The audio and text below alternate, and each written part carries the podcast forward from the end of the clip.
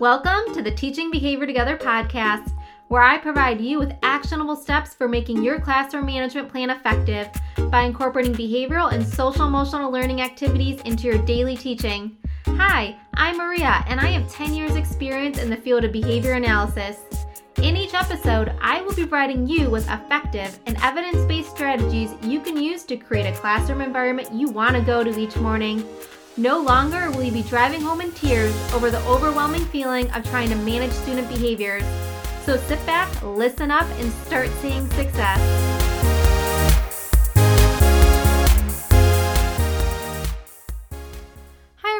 Welcome to this episode of the Teaching Behavior Together podcast. I am so excited you are here for our second Q&A episode. I get so many questions on Instagram and a lot of times it is so much easier for me just to be able to talk about it and write out long responses to questions and then let you guys know on the podcast as opposed to typing out the answer to a question in an Instagram message. A lot of times on Instagram I'll send you voice messages because I think it's just so much easier to talk about as opposed to typing it all out. And if you you have that question, a lot more of you might have that question. So that's why I love doing Q&A episodes and this is our second Q&A episode and a lot of the questions this time around really focused on advice type things about being overwhelmed or tips for new teachers or tips for behavior analysts that are going into classrooms. So I'm really excited for this and I hope that it is helpful for you. All right, so the very first question that I got, I got a couple of questions that were similar to this, so I kind of just like summed it up in a question, and that is Do I have any tips for overwhelmed special education teachers?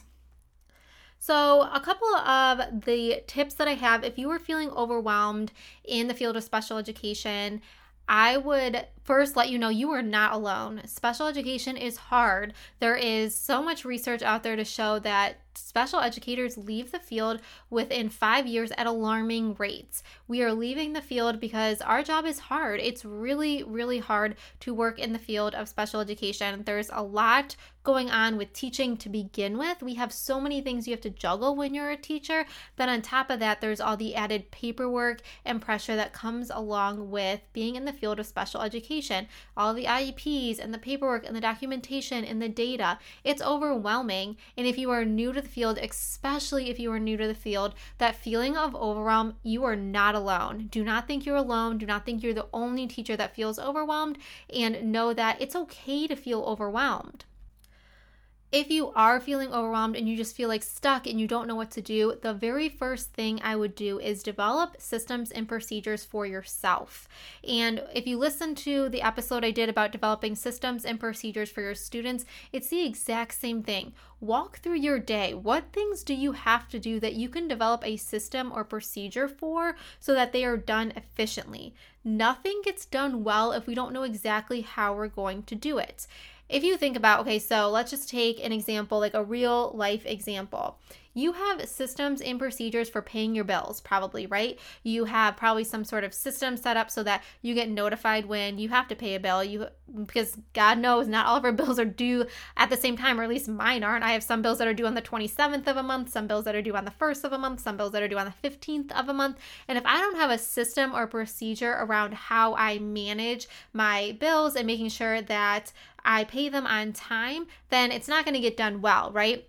So you might have a system where you have reminders and you have uh, ways in which you set up, you know, automatic withdrawal or whatever that you do to make that work efficiently. So think about that in your classroom. Like, let's think about a classroom example together. Think about, you know, sending home parent communication. If you don't have a clear system around how you're going to communicate with parents, whether that be daily notebooks that you send home, weekly emails that you send home, phone calls that you send home, rotating basis of when you do notes and phone calls or whatever you might do, then it's not going to run well in your classroom. It's going to seem like an overwhelming task. And that can be really, really overwhelming when you kind of feel like frazzled all the time. Like you're only surviving for the next 30 minutes in your classroom. You just have to get this next task done. And then you're already worried about the following task after that. If you develop systems and procedures around the different aspects of your day, it's going to run so much smoother if you develop systems and procedures about the different tasks that you have to do, how you write an IEP from start to finish, make a task list. what goes into an IEP? What exactly do I have to do for from the start of writing this IEP to the end of this IEP, from the start of the meeting to the end of the meeting? That way you really have a system and procedure on how you do that in your classroom. I can't tell you enough how many systems and procedures that I developed over the years that have really helped me feel less overwhelmed. I am a behavior specialist now, and when I was first starting this job, I was completely overwhelmed. Like, overwhelm is not even the word for it. I came home exhausted every day because I was just felt like I was just surviving for that day. I didn't know systems and procedures that I had to do day to day to make sure that I was running efficiently in my job.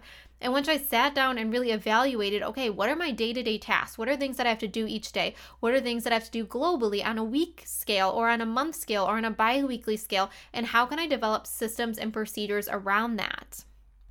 I was so much better off after I did that. And I really encourage you to take that step. And know if you start developing a system and procedure and it's not working, that's okay. When you're developing a system and procedure, it might not feel great. I have this like internal frazzledness that I always feel when I'm developing a system or procedure for something. And it really doesn't resolve until I know that, that it's working after two or three weeks when I see, okay, this is working. I can handle this. This is making me feel better. That I know know that I've done a, a good job around that system and procedure for my job. Another thing that I would do would be to batch as much work as you can. I know that that's kind of like a term that's used in the entrepreneurial world. Um, if you are familiar with, you know, if you listen to entrepreneurial podcasts or business podcasts, you might be familiar with batching content. You know, I batch these podcasts, for instance, I record a month's worth of podcasts in one day so that I don't feel like I'm just surviving for the next week. I record a podcast and then I have to record one the next week and the next week and the next week. I record all of them in one day. And then on another day, I upload them all, edit them all, and upload them onto the system that houses them and schedules them out for everyone to hear. And if I didn't do it that way, where I batch all of the recording one day and I batch all of the behind the scenes work another day, I was just surviving for that next week and it made me feel frazzled and anxious all the time. So I had to develop a system and procedure around that. One day, well, half a day, I spend drafting all of the outlines for my podcast the next day I record all of the episodes for a month. So I record four episodes for a month. And then on another day during that week, I upload all the episodes and process them and edit them and all the behind the scenes thing, schedule them out so that they're available to listen to on the dates that I schedule them for. And that's how I batch this content. For work, I do a lot of like trainings or I train individual people on certain interventions and stuff, and I batch those trainings. So if I know that I'm going to be training someone, I create a bunch of trainings all in one day. So I'm like, well, I need to train this person on this intervention, this person on this intervention. So I create those trainings and, you know, PowerPoints or whatever I need for those all in one day. And I try and do that as best as possible at work, is when I'm looking at content or something that I have to do for my job. If I can get it done all in one sitting, then that's the way to go. If as much as you can batch, it really increases your productivity. Think about for like your IEPs and stuff. Is there a way that you can batch some of the work around IEPs, whether it's calling parents to schedule meetings? Maybe right at the beginning of the year, you call your parents and you schedule all of your meetings for the year so that you know you have those meeting dates available to you. That's a great idea. Scheduling all of your meetings at one time so you don't always feel like, all right, I have to call this parent, I have to call this parent, I have to call this parent to schedule a meeting. You can already know when your meetings are because you batch that job or task that you have. And the last tip I have for you if you're overwhelmed is self care. I know that's so cliche and everyone says it. And I guess I don't really mean self care in, in the traditional sense of do yoga or meditate or go on a walk or go on a run or exercise or move your body but really do something that interests you. You know, find something that interests you and that takes your mind off of work. Something that really interests me is listening to audiobooks and podcasts. I love doing that. On the way home from work, I listen to audiobooks and podcasts and it I don't listen to things about school, I don't listen to things about education. I don't further my skills and abilities when I leave work. I do that while I'm at work and I leave work on time and I put a podcast in and it's just something that I enjoy listening to. It's about a topic that I enjoy or something that I find interesting. And when I get home, I do a little bit more work for the online class that I teach. Then I usually go and work out.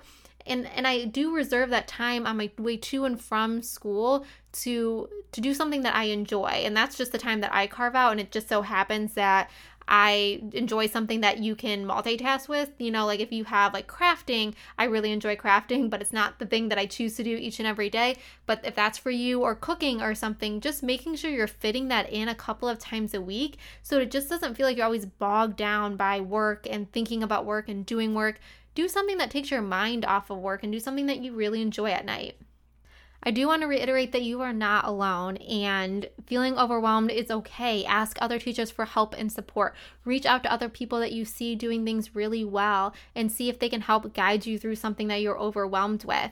Let other people know that you feel overwhelmed. There's no shame in feeling overwhelmed. Our jobs can be really overwhelming, and you have to take care of yourself as an educator and let yourself know it's okay to be overwhelmed and and not saying that you have to stay in that safe forever because when I'm overwhelmed, I want to get out of that state as soon as possible. But knowing that it's a process and that you can diminish that overwhelm and that feeling of overwhelm, you will be okay. You will not be overwhelmed as you keep going through the process, as you keep learning new things, as you keep developing your skills as a teacher things will calm down, things will get better, and you'll develop those systems and procedures and feel less of that overwhelm. So, the second most frequently asked question I had had to do with somebody who is already a BCBA and they've had previous clinic experience, but now they were going to be moving into a school and they were wondering if I had any advice. And first, I just want to start off and say, oh my gosh, it's amazing. I'm so, so glad that you are working in a school. We need more BCBAs in schools. We need more BCBAs to help students with behavioral issues and social emotional learning and the overall success of our students. And I'm so, so happy more and more districts are moving to this model. When I started out um, in ABA over 10 years ago, many BCBAs were not in schools. It was a lot of autism help and autism support in clinics and in home settings. And I was just really, really hoping that by the time that I was done with school and I was ready to enter into the field, that there would be more BCBAs in schools. And I'm so, so happy that there are. I have my literal dream job. And whenever somebody that has their BCBA asks me what I do, I tell them this is my dream job. I love what I do. I would not have it any other way. I hope to be in a school forever. Like, this is what I love doing. And I'm so, so happy that you are entering schools. And I hope that you love it as much as I do because I'm slightly obsessed with my job. But to get into the advice portion of this, the first thing that I would say is to really take time when you enter into the building. Sometimes you'll be placed in multiple buildings, but whatever your situation might be, to really get to know the administration and the teachers in the building. Just like we build rapport with our students when we first enter into some sort of family service or clinic based service, we really want to sit down and build rapport with the people in that building that you are going to be helping service. So, a lot of times, BCBAs right now are operating in a consultative role, meaning that you're helping teachers and supporting teachers with the implementation of interventions, and you're the one coming into the classroom to help support them with the interventions or an overall classroom management plan. And for some teachers, that can be overwhelming, and really getting to know teachers and building rapport with teachers can go such a long way when you do go into their classroom and you are making recommendations for them. Another thing that I would also advise is really observe how a school works and functions because there are a lot of things that are very different about interventions that occur in a school than interventions that can occur in a home. For example, like escape extinction, sometimes we can use that in a home, but a lot of times we can't use that in a school for various reasons. And just like really observing what goes on in a school, the systems and procedures in schools, so that you're able to really tailor your interventions to be feasible. And that really uh, leads us into my last piece of advice for BCBAs entering schools is feasibility of your interventions. If you look at a behavior plan that has to do with like a clinic based setting or a home based setting, it's intense. There's a lot that goes into that plan, and rightfully so. Behavior is complex, and we a lot of times we need some pretty intense behavior plans. But if we're framing our mindset of we work in a school, a lot of times we need to pare that back a little bit and really look at what's feasible so that we are focusing on treatment fidelity, meaning that we are really honing in on what can a teacher feasibly implement so that it's carried out with fidelity so that student is successful as opposed to like implementing every single intervention we can think of for that behavior. We really want to sit back and look at feasibility. And I found the most success when I am recommending interventions to a teacher for overall classroom management or for an individual student. I found the most success when I go in there with a lot of different options. Just like our students like choice, I tell the teacher, okay, so this is what we're working with. These are some of the intervention options you have. This is what each intervention would look like, and really give them the option of, okay, what do you think is feasible in your classroom? How can we work this so it is feasible for you to implement? Because we know if we go in there with a behavior plan and it's not feasible for them to implement, it's not going to get implemented with fidelity, and then that student is the one that isn't getting the services that they might need. So we really have to look at a lot of the dynamics at play when you go into a classroom, and feasibility is a huge one. So I always go in with like a menu of options and really allow that student and that teacher a lot of choice and voice in the matter when I am making those intervention decisions the last thing that you want to do is go into a classroom and come out with a plan for the teacher and say here's my plan. Go ahead and start implementing it. Or you know here's my behavior plan that you wrote alone in your office by yourself. That is not going to be a way to get feasibility into your behavior plan because you don't know it's feasible to them based on one or two observations. You really have to sit down with the teacher and the team and make sure that everyone is on board for that intervention or that behavior plan that classroom management plan so that it is carried out with fidelity but again, I am so, so happy that you are working in a school, and I'm so, so glad that we are getting more BCBAs in schools. And if you're out there and you are a special education teacher or just a teacher that is going back to get their master's and they're looking into if they should get the BCBA, that's another question I get a couple of times is if I recommend getting the BCBA. Uh, yes, 100%. I recommend getting the BCBA. If you are going back to school or maybe you're already in a master's program and you have the option or ability to take some of those ABA courses, I highly, highly recommend it. The teachers that I've worked with that have gone back and gotten their BCBA tell me all the time how grateful they are that they went back and got their BCBA because it is so, so vital in a classroom and it can be applied to so many different things. I highly, highly recommend it. If you are looking to get your master's in something, look at getting your master's in ABA. And if you already have a master's but you want to add some behavioral component onto it, I highly, highly recommend pursuing the BCBA, it can be a little bit daunting at first because there are some classes you have to take and some experience, and it's hard to find a supervisor that has a lot of school experience, but it can be done. I promise you, it can be done. And once you have it and you have that knowledge and experience, it just it, it goes so far when we are working with students in a school setting. It is just it's so vital and so needed in our schools. All right, so I got also a couple of questions about how to avoid burnout. And this kind of goes along with the question that I got about overwhelm in special education. I did want to talk about burnout a little bit as well because this is such a important part of our field, meaning that we need to avoid burnout as teachers and as educators because we got into these jobs because this is what we love to do. And if you run yourself too much, if you stretch yourself too thin, you're going to burn out. And you really want to avoid burning out so that you can be there for your students and you can be in this job for a really long time.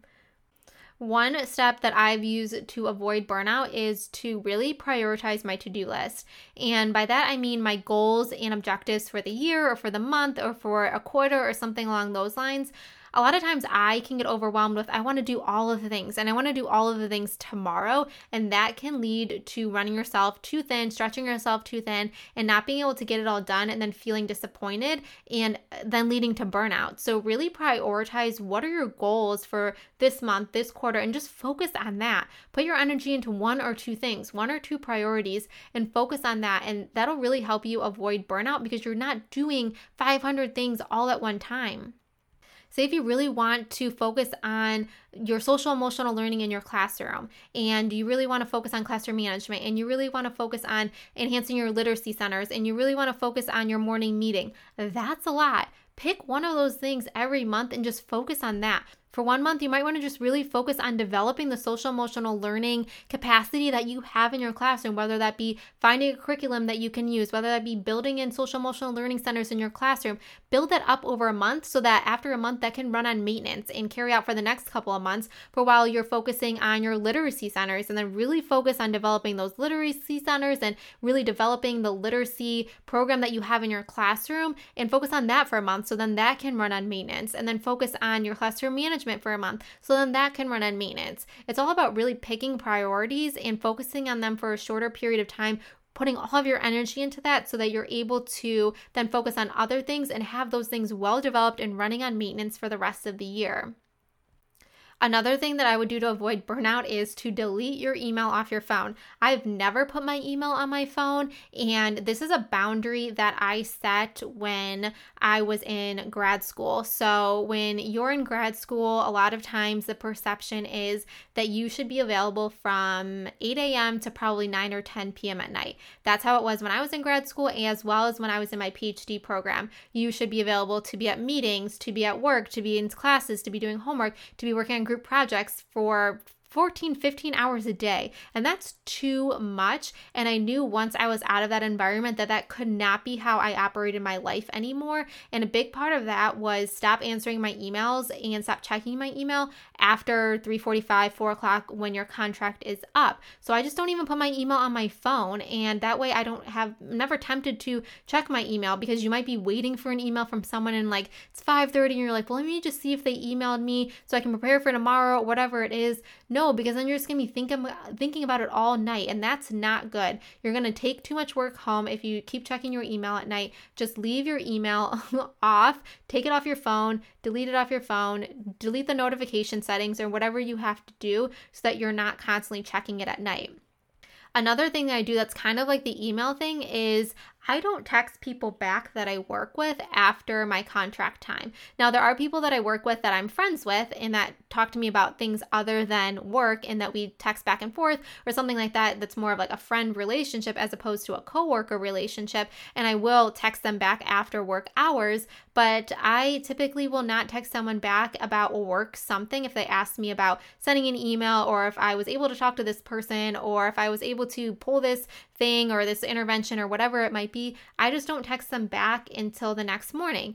And I know there's a lot of people that like say set a boundary and tell them your boundary and let them know.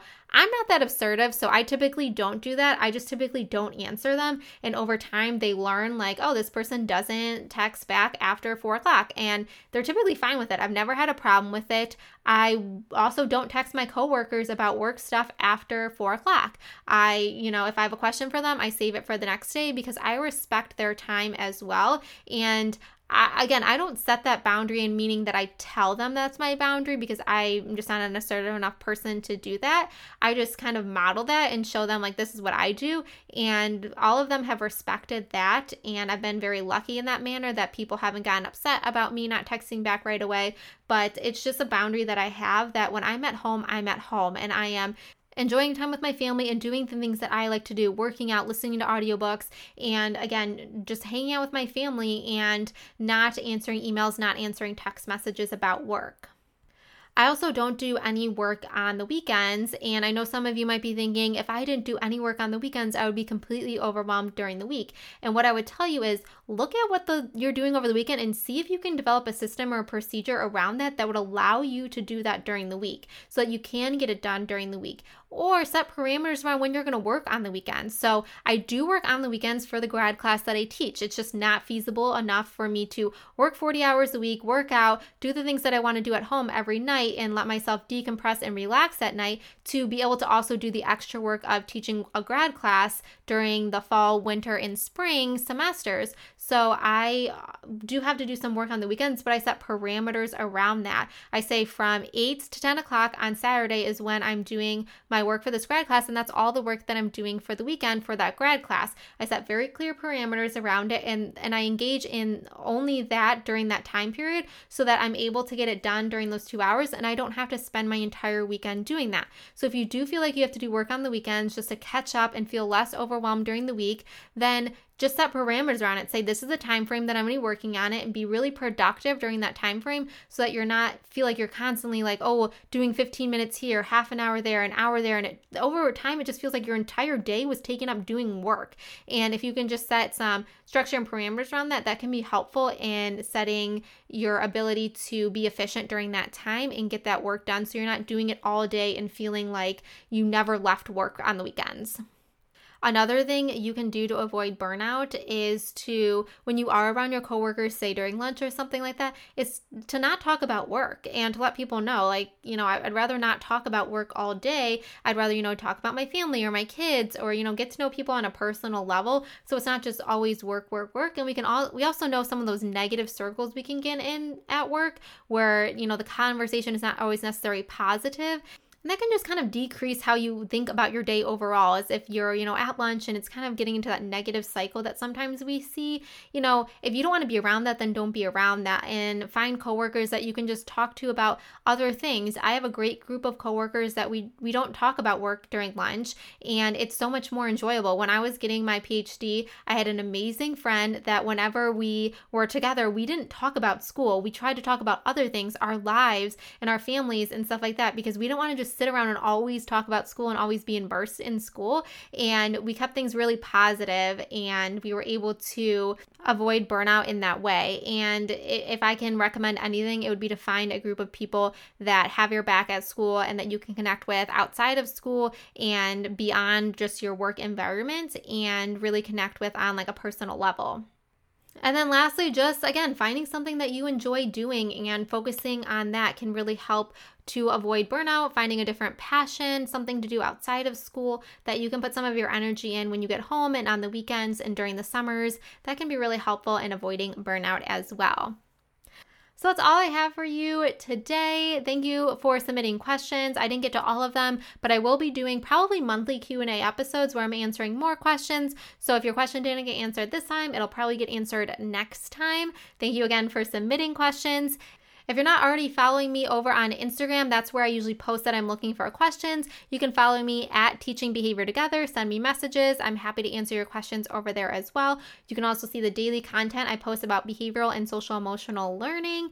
And if you would be so kind and leave a review or rating on this episode, if or this podcast, if you enjoyed them, if you have been enjoying them, that would mean so, so much to me, and it would help other teachers find this content and find this podcast so they're able to hear about the interventions and strategies to talk about on here.